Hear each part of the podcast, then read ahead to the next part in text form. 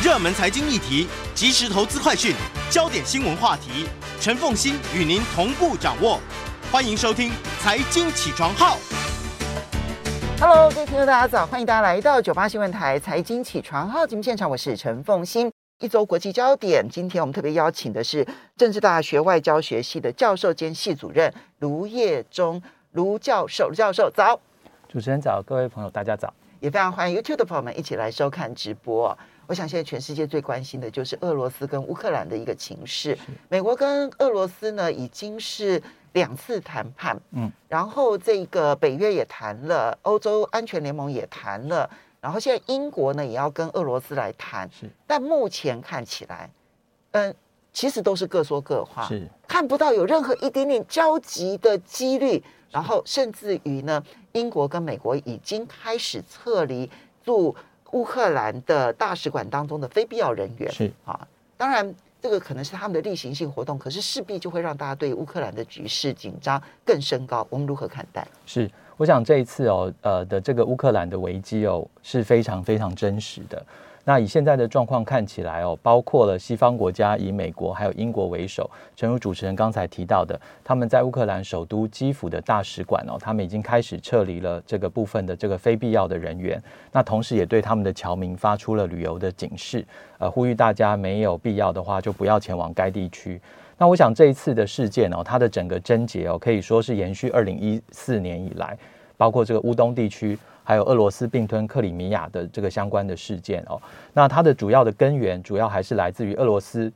它对于北约一直不断的东扩，它达成它有一些这个安全上面的一些顾虑哦。嗯、那我想我们这边呢，可以请啊、呃、大家参考这个。在 YouTube 上面的朋友，其实可以看到这个地图，就非常的清楚。是我们如果看到这个呃，以乌克兰所在的地理位置的这样子一个图哦，那我们可以看到就是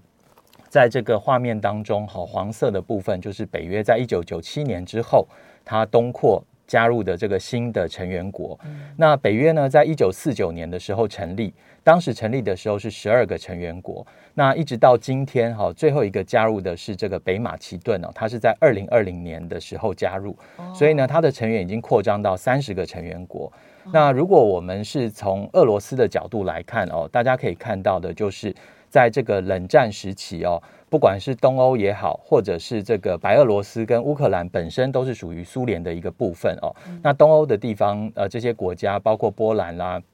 这个呃波罗的海的这些国家，当时都是被视为是所谓的 satellite states，就是卫星国。那换句话说，它也在地缘政治的概念上面，它形成了俄罗斯哦，就苏联当时的苏联跟北约之间的一个缓冲的地带。那当然，当时这些国家他们也是华沙呃公约组织的成员哦。那这是冷战当时的一个历史。但是呢，冷战的历史啊，在现今呢，它就变成一种这个历史上面的遗绪。那形成一种这个不稳定的一个根源，最主要的原因就是在于俄罗斯呢，他认为在北约不断东扩的情况之下，使得他的这个缓冲区跟西方强权之间的缓冲区不断的在被压缩当中。所以呢，在乌克兰的这个情势上面，我们可以看得到，就是呃，以俄罗斯来讲，他会觉得，如果乌克兰现在都加入了北约，那换句话说，这个对俄罗斯来说，它就有一个。被北约国家掐住咽喉的一个感觉，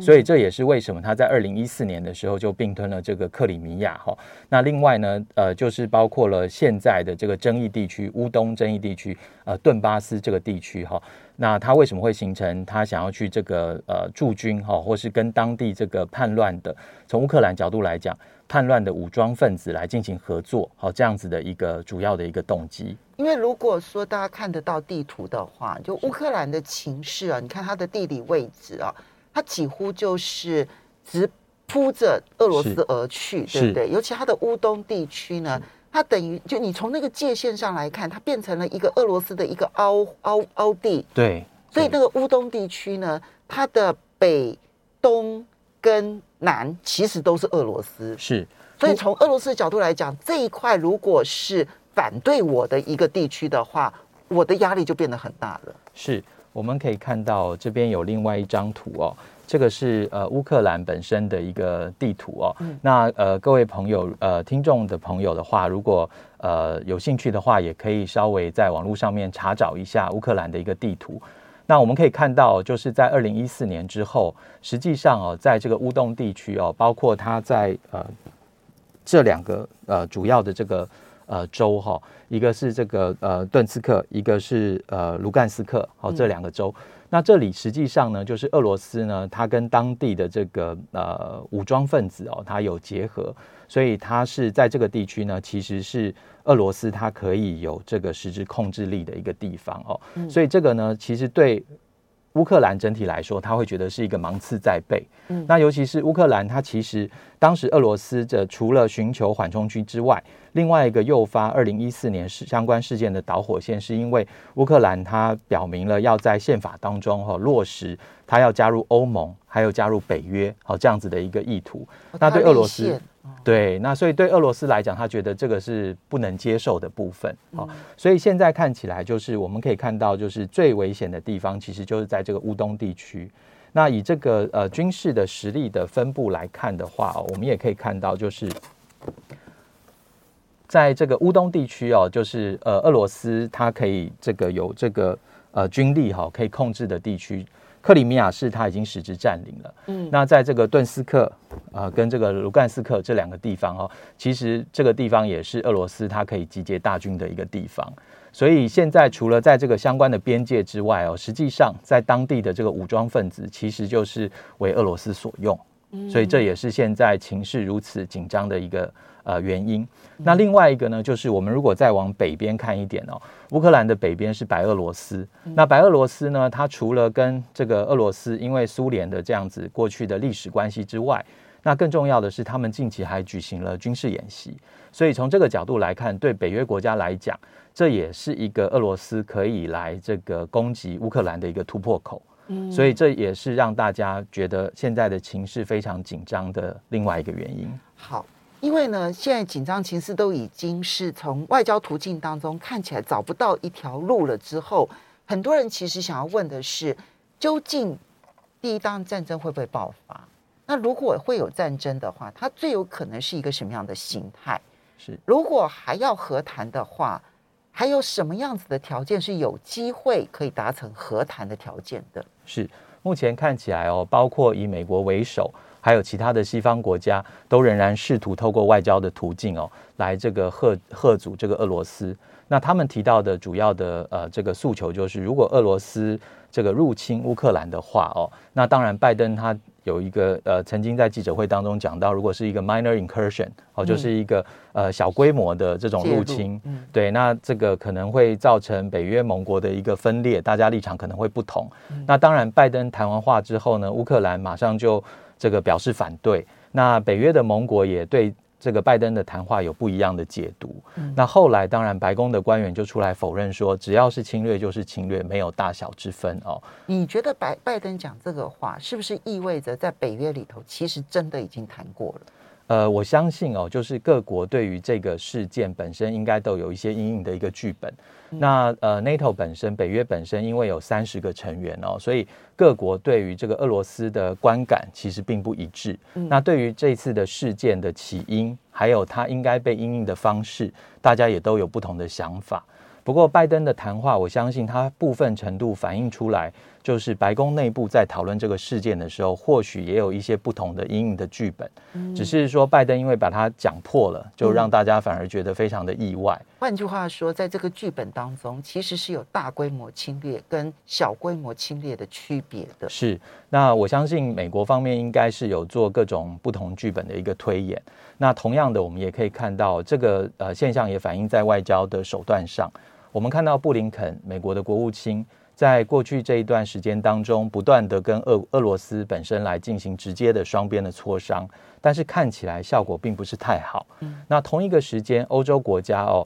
那最明显的就是法国的这个总统马克宏，那他在上一周才在欧洲议会的时候特别提到，就说他作为这个呃今年欧洲的这个欧盟的这个呃。轮值的主席国，他希望在这个事件上面哦，要扮演这个更积极的一些角色。那甚至于他提到了，就是说我们当然可以跟美国采取一些不同的立场。那美国的外交手段这个不是很有效的情况之下，是不是呃欧洲国家先有一个立场，对于欧洲未来的安全有一个架构之后，然后大家再进行一些讨论。我们稍微休息一下，这样看起来美欧都有内部上面的不同调了。是，马上回来。欢迎大家回到九八新闻台财经起床号节目现场，我是陈凤欣。在我们现场的呢是政治大学外交学系教授系兼系主任卢业宗卢教授，也非常欢迎 YouTube 的朋友们一起来收看直播。好，我们刚刚提到了在这个呃俄乌之间的这个紧张情势呢，现在从拜登的嘴里头，当他出现了小规模介入，那么美国跟盟友呢可能就会对于制裁的措施犹豫。是凸显出来，在白宫的剧本里头，其实已经出现了大规模跟小规模了。是啊，那也就是他们的剧本里头已经开始在规划说，在什么情况之下做哪些事。而美国跟欧洲呢，美国现在内部是不是定掉了都不确定。是啊，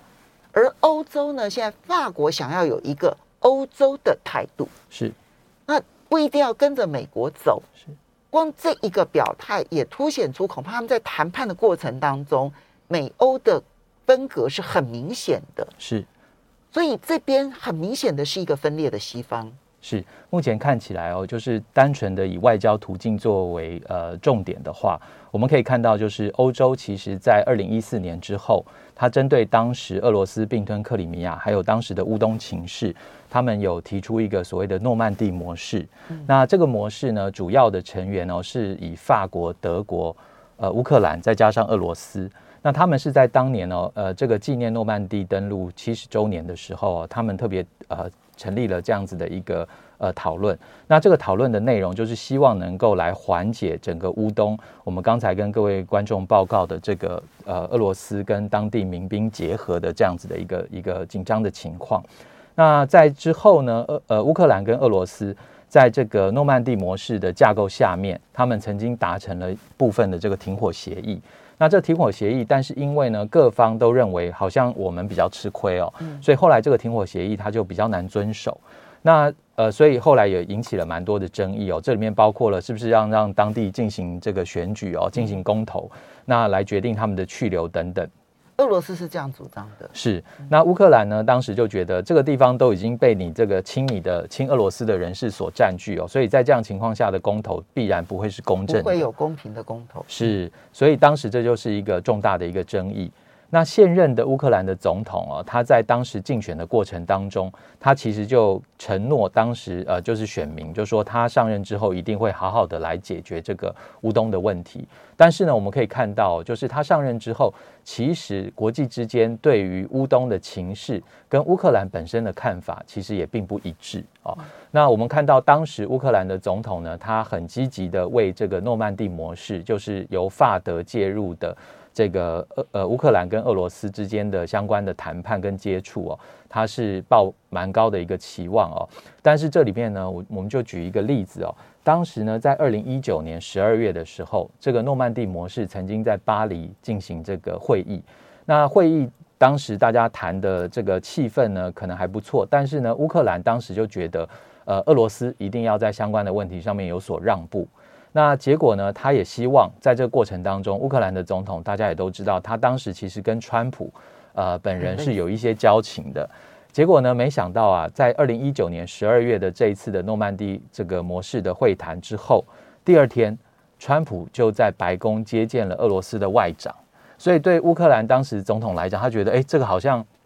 被打了一巴掌，啊没有啊，对，极大的侮辱，极大的侮辱，对对对对对，所以这是一个这个呃蛮呃特殊的一个一个事件哦，但是也可以看到，就是当时大家包括乌克兰在该次事件之后，其实对于美国的 credibility，它是产生了一些些的一些质疑哦，那这也是法国跟德国可以再继续在这个事件上面，他们希望扮演积极角色的主要原因。但我们目前看起来，德国的态度是很很。很，其实从某种角度来讲，算是嗯武军事上面的退缩。我们应该讲讲，就是军事上面退缩。是德国很强烈的反对用军事上面的采取任何的行动，是，所以他连提供武器都不肯。是，那这样子的话，法国跟德国究竟对于乌克兰的情势，希望采取的是什么样的作为呢？是我们现在可以看到哈，就是如果以这个军事上面的作为来讲哦。呃，这张图表它整理的，呃，它有整理一些相关的讯息哦。那这里面包括美国本身非常的积极提供武器装备，到目前为止已经累计了有二十七亿美金的这个装备。那另外呢，就是包括拉脱维亚、爱沙尼亚跟立陶宛，那美国也同意让他们这三个国家把美国的相关的武器哦转移给这个乌克兰。那呃，法国本身呢，在这个议题上面哦，呃，最新的发展是，他也同意要增兵到这个罗罗马尼亚的一个边界哦。嗯、那呃，当然这个都是，罗马尼亚距离乌克兰有点远哦。呃，是，它是有一个这个呃邻在这边有交接吗？呃，对，在这边有有对罗马尼亚，哦，罗马尼亚，对对对对，哦哦，是在旁边，在旁边，它有一个临街的一个位置，在旁边，在旁边，对不起。但是呢，德国的。态度哦，就诚如主持人提到的，非常的特别。对，那德国呢，本身对于这个武器的交运哦，实际上他特别提到，他说他禁止这个相关的国家哦，把武器运送给这个乌克兰。那他有他内政上面的一个考量，最主要的原因是因为德国呢，他觉得呢，不管是在历史上面也好，或在冷战期间也好，他觉得这个武器出口这件事情啊，他认为有的时候有一些人道的因素，因为他毕竟还是会造成伤亡。嗯。那他希望像这样相关的这些出口都必须经过中央政府的管制跟协调，哦，就不是说是军火商就可以直接来进行买卖等等哦。那这样子的一个呃状况呢，就使得德国在这个相关的事件上面看起来就是呃是 take a step back back，好，就是说它比其他国家相较好像就没有那么的积极。嗯，那另外一个当然也是德国目前的一个内政，因为呢它的总理。才刚刚新任哦，所以他在相关的议题上面呢，好像看起来就没有那么积极。相较，尤其相较于他的前任梅克尔，对，好，那现在看起来欧洲国家里面哦，最积极的就是法国了。好，那尤其是这个马克宏，他在一月二十五号哦，这个巴黎当地的时间，他就要再一次的来进行这个诺曼底模式的这个四方会谈。那我们也看到，就是呃，拜登也特别选在前一天。然后透过视讯的方式来跟相关的国家，尤其是北约的盟友，这里面也包括法国，然后来这个协调一致的一个立场哦。那我相信可以看到，就是美国方面希望透过双边的力量，透过多边的力量，然后来迫使俄罗斯接受相关的一个条件哦。不过目前看起来，可能这些外交上面的举措，呃，从历史上面来看，有的时候在这么紧绷的情势下面，外交能够促成和平的。呃，这个作用其实相对是比较有限的。好，那这个可能也是我们要呃特别关注的一个原因。如果这样评估的话，你觉得发生战争，不管大规模、小规模战争的几率到底有多高？是，呃，我觉得以现在的各项条件、客观的情势看起来哦，呃，我觉得呃似乎就是取决于俄罗斯的考量了。那这里面，我觉得另外一个我们在呃实实物上面也必须顾虑的一点，就是所谓的擦枪走火的问题。哦，当各国的这个军军事的部署是这么的紧绷的一个情况之下，那有没有可能发生擦枪走火？那尤其是其实欧盟现在本身哦，呃，对不起，欧洲国家哈，现在本身。它跟彼此之间的这个互信，其实是有蛮大的一些这个问题，尤其是跟与俄罗斯相关的议题，比如说，呃，去年的十一月开始，我们也看到了借波兰跟白俄罗斯之间因为这个难民的问题，对，那大家就发现说，哇，其实这个你要在这个经济政治当中去走一条很细的绳索，那尤其在疫情的影响之下，有的时候人道。因素可能就不是唯一的考量了，是。好，所以这个也是一个呃另外一个值得大家关注的地方。因为这里面包括了当然贸易，包括了天然气，尤其现在是冬天这个情况，是，然后再加上去年白俄罗斯所示范的那一个难民攻击这个事件，是，我想这些都可能会使得欧盟在处理这些事情，或欧洲国家在处理这件事情有点投鼠忌器。是是是，那嗯、呃，所以。最后的结局会是什么？当然这要等俄罗斯来来来这个确定。有一种可能性是大规模的战争啊，那就直接入侵，然后占领整个乌克兰。这当然是其中的一种可能性。但是也有一种可能性是俄罗斯他支持乌东的这一些军队，然后采取的是一个代理人的内战形式。是。这两种可能性，哪一种机会比较大？是目前看起来哦，因为在这个乌东地区，包括刚才跟各位报告哦，就是俄罗斯呢跟当地的这个武装分子哦，他已经有一个这个实质的一些联系哦，所以看起来如果呢是呃不是全面性的在我们呃图上面，就是包括只要是俄罗斯跟乌克兰边界邻呃接壤的地区，甚至是白俄罗斯跟乌克兰接壤的地区。如果俄罗斯不是采取大规模同时进攻的方式来讲的话，那应该就是以这个乌东它现在可以这个控制的地区来发动相关的攻击，这个可能是对俄罗斯来讲成本是比较低的，嗯，这样子的一个方式。而这个部分呢，就是。呃，美国跟欧洲到时候如果要采取制裁的话，究竟那制裁力道要有多少？是，恐怕这就是最困难的一件事情。是是是，因为它究竟要定义为入侵还是定义为内战，它就会变成了一个很难去被认真处理的一个一个情况。是，厘清的地方。是是。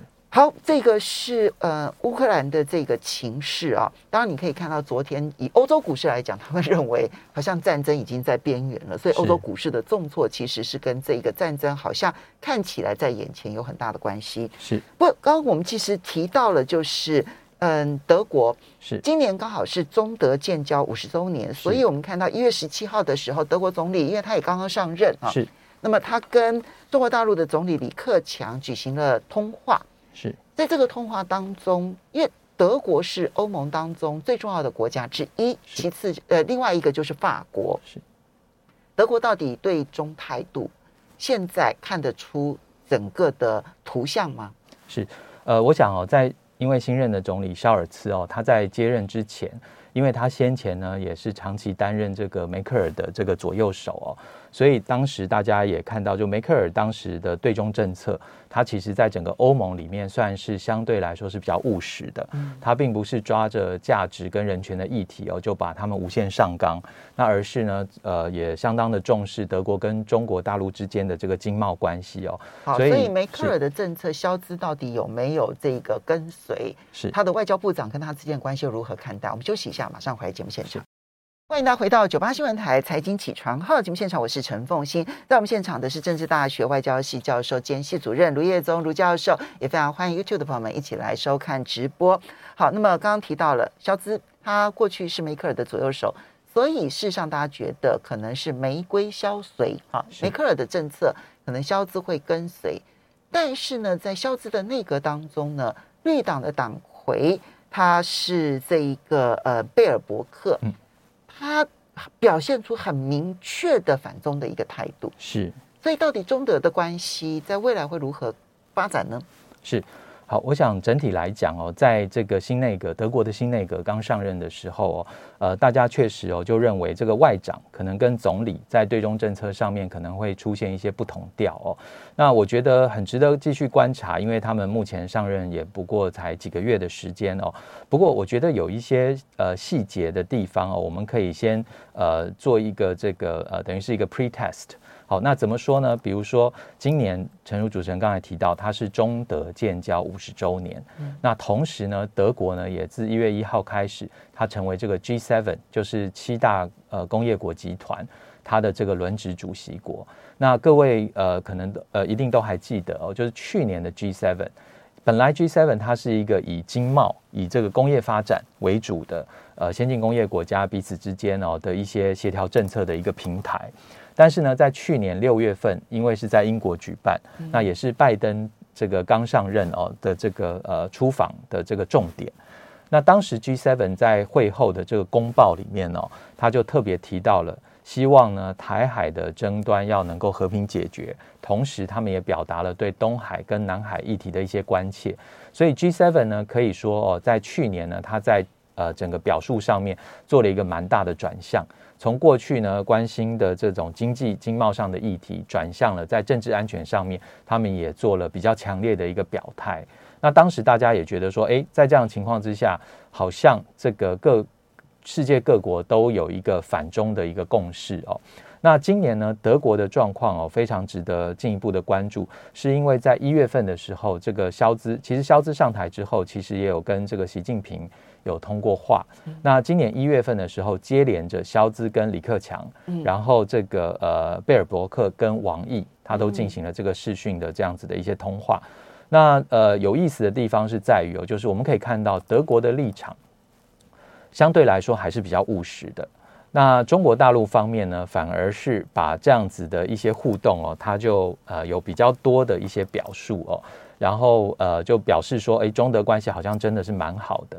但是呢，我们看到德国方面，它还是有一些些坚持哦，比如说贝尔伯克，他在今年稍早 G7 外长会议上面哦，那因为他自己本身的政党属性。所以呢，我们可以预见他会非常的关切这个气候变迁的议题。嗯，所以他今年稍早就已经把这个 G7 今年的工作定调。他说，气候变迁呢，一定是会影呃会持续的影响世界的和平与安全。那应该是我们着重的一个重点。那肖兹呢，也在不同的场合也做相同的相接近的论述。所以我们可以看到，就气候变迁。德国现在的政府是把它看成是一个非常非常重要的一个重中之重。对，那这一点的话，中国大陆其实是有切入口的。是没有错。所以德国的外长哈，其实他就表述，就提到说，在气候变迁这个议题上面，他会对各国不仅是先进国家造成影响，他对发展中国家造成的影响更大。嗯，那在这样的情况之下，我们不能忽视这个中国大陆的因素。哦，他提到说，这个中国就必须在这个议题上面扮演一些积极的角色，我们不能排除中国，排除中国这个议题是没有办法处理。他甚至还呃加码，他说不只是气候变迁，其他的全球性议题也不能忽视中国的一个角色。好，那他这个口径已经跟之前很不一样了，是是，跟他自己本身之前的立场已经有一些差异哦。那但是同一个时间，我们也看到了德国不愧是这个欧盟当中的领导型的国家。那因为呢，他同一个场合，他也论述到，他说，其实呢，他说把中国哈，他说是一个这个严厉的一个挑战。那同时，欧盟另外一个关注的重点就是在体制上面，他认为在体制上面，中国大陆跟欧洲国家是处于一种竞争关系。嗯，好，所以在这个地方，他已经先定调。那他也另外也提到，他说对于人权或价值等等的问题，他说我们不会退缩，我们会持续的来做主张。但是该合作的地方，他说大家要一起合作。那另外一个很有意思的地方是，他说其实呢，这个呃中国的这个因素哈，其实对所有的欧洲国家来讲都是一个 dilemma。那意思就是说呢，都是两难，对，都是一种两难的情况，就是。你呃一些因呃一些议题，你没有中国大陆的参与是不能解决。但是有中国的参与的时候，到底人权跟价值的分量要放到多重？嗯、那这个是各国都同时面临的一个状况。其实，所以看起来，它跟中国大陆之间的关系就在于，他们把所有的政策。全部排出来了之后，它的优先顺序怎么排？是是，是。当它的优先顺序是放在合作项目的时候，是关系就会良好。是是。如果它的优先项目被放在是人权这部分的话，那关系就会非常的决裂。是是。我们就看这个，看起来这个外交部长也在他的优先顺序上面做了一些些的调整，后续的影响值得观察。是是。嗯，接着我们很快的来看一下伊朗的情势。现在，当然，其实对于拜登来讲，谈妥伊朗核协议，其实也是他。当初的承诺之一，对不对？好，因为这个是被川普给废弃掉的一个伊朗核协议。是，但现在呢，几次的谈判没有任何的进展。是，可是我们看到，一方面伊朗很积极的开始拉拢中国大陆跟俄罗斯，他的外交部长访问中国大陆，他的总统甚至要访问莫斯科。是，好，那么可是呢，另外一方面呢，以色列在这边呢，要强烈的掣肘核协议的谈判，是如何来看待？是。呃，伊朗核协议哦，当时是奥巴马的一个外交上面的主要成就。那他这个 involve 的这些国家里面呢，除了伊朗本身之外，他当时的安排主要是以这个 P 五加一，P 五就是指联合国安理会的五位常任理事国，嗯、那加一当时就是德国。哦，那当然欧洲方面的讲法更有自信哦，他们认为是一三加三哦，就是 European Three，这里面包括英法德，然后加三就是美中俄哦三个国家。那所以当时有这样一些安排，但是呢，川普本身在二零一八年的五月宣布要这个废止这个伊朗。的核协议。那伊朗当时呢也非常的生气哦，就说那我们也要 work out，我们都不要再遵守相关的这个约制。嗯、那当时这个核协议的一个最主要的重点哦，就是呃伊朗本身对于核能使用的研究项目它受到限制，而且它必须接受 IAEA 的这个监督好的机制。国际原子能总署对国际原子能总署监督。那另外呢，就是西方国家也同意放宽对伊朗的经济制裁。嗯、那但是呢，二零一八年五月之后这个。交易等于说就是 off 了，就大家都呃不会不愿意再继续遵守。那伊朗后续呢就出现了非常多的一些外交上的动作哦。那但是其他国家还是试图哦要把伊朗拉回这个谈判桌。对，所以他们就在维也纳这边重启炉灶哦，就继续继续的来进行这个相关的谈判。但是在这个过程当中，我们可以看到。当时在川普执政时期，美国选择这个退出伊朗核协议，这个立场，当时的美国跟以色列是相当一致，因为它基本上就是呃反对伊朗。那以色列呢，也透过骇客去攻击伊朗的相关的发电厂等等哦。嗯、那近期呢，以色列也宣布侦破这个伊朗在以色列招募间谍这样子的一些活动哦，所以可以看到他们双方关系非常紧张。嗯、那拜登政府现在看起来就是希望。有一个结果，但是美国到目前为止还是保持一个比较有距离的态度。他希望事情能够这个自动圆满解决。所以看起来，虽然呢，这个对拜登来讲，这个能够谈妥这个伊朗核协议很重要，因为它可以缓和油价的上涨跟通货膨胀。是，但是呢，就目前的情势看起来，我觉得拜登他没有足够的政治的筹码来完成这一个核协议，所以短期之内这个核协议要谈成。好像看不到任何的希望了。对，再加上伊朗本身哦，他在二零二一年的九月份哦，他已经获准加入这个上海合作组织，所以我觉得他更没有这个企图心了。是是是。好，我们要非常谢谢卢业忠卢教授，也非常谢谢卢教授，谢谢。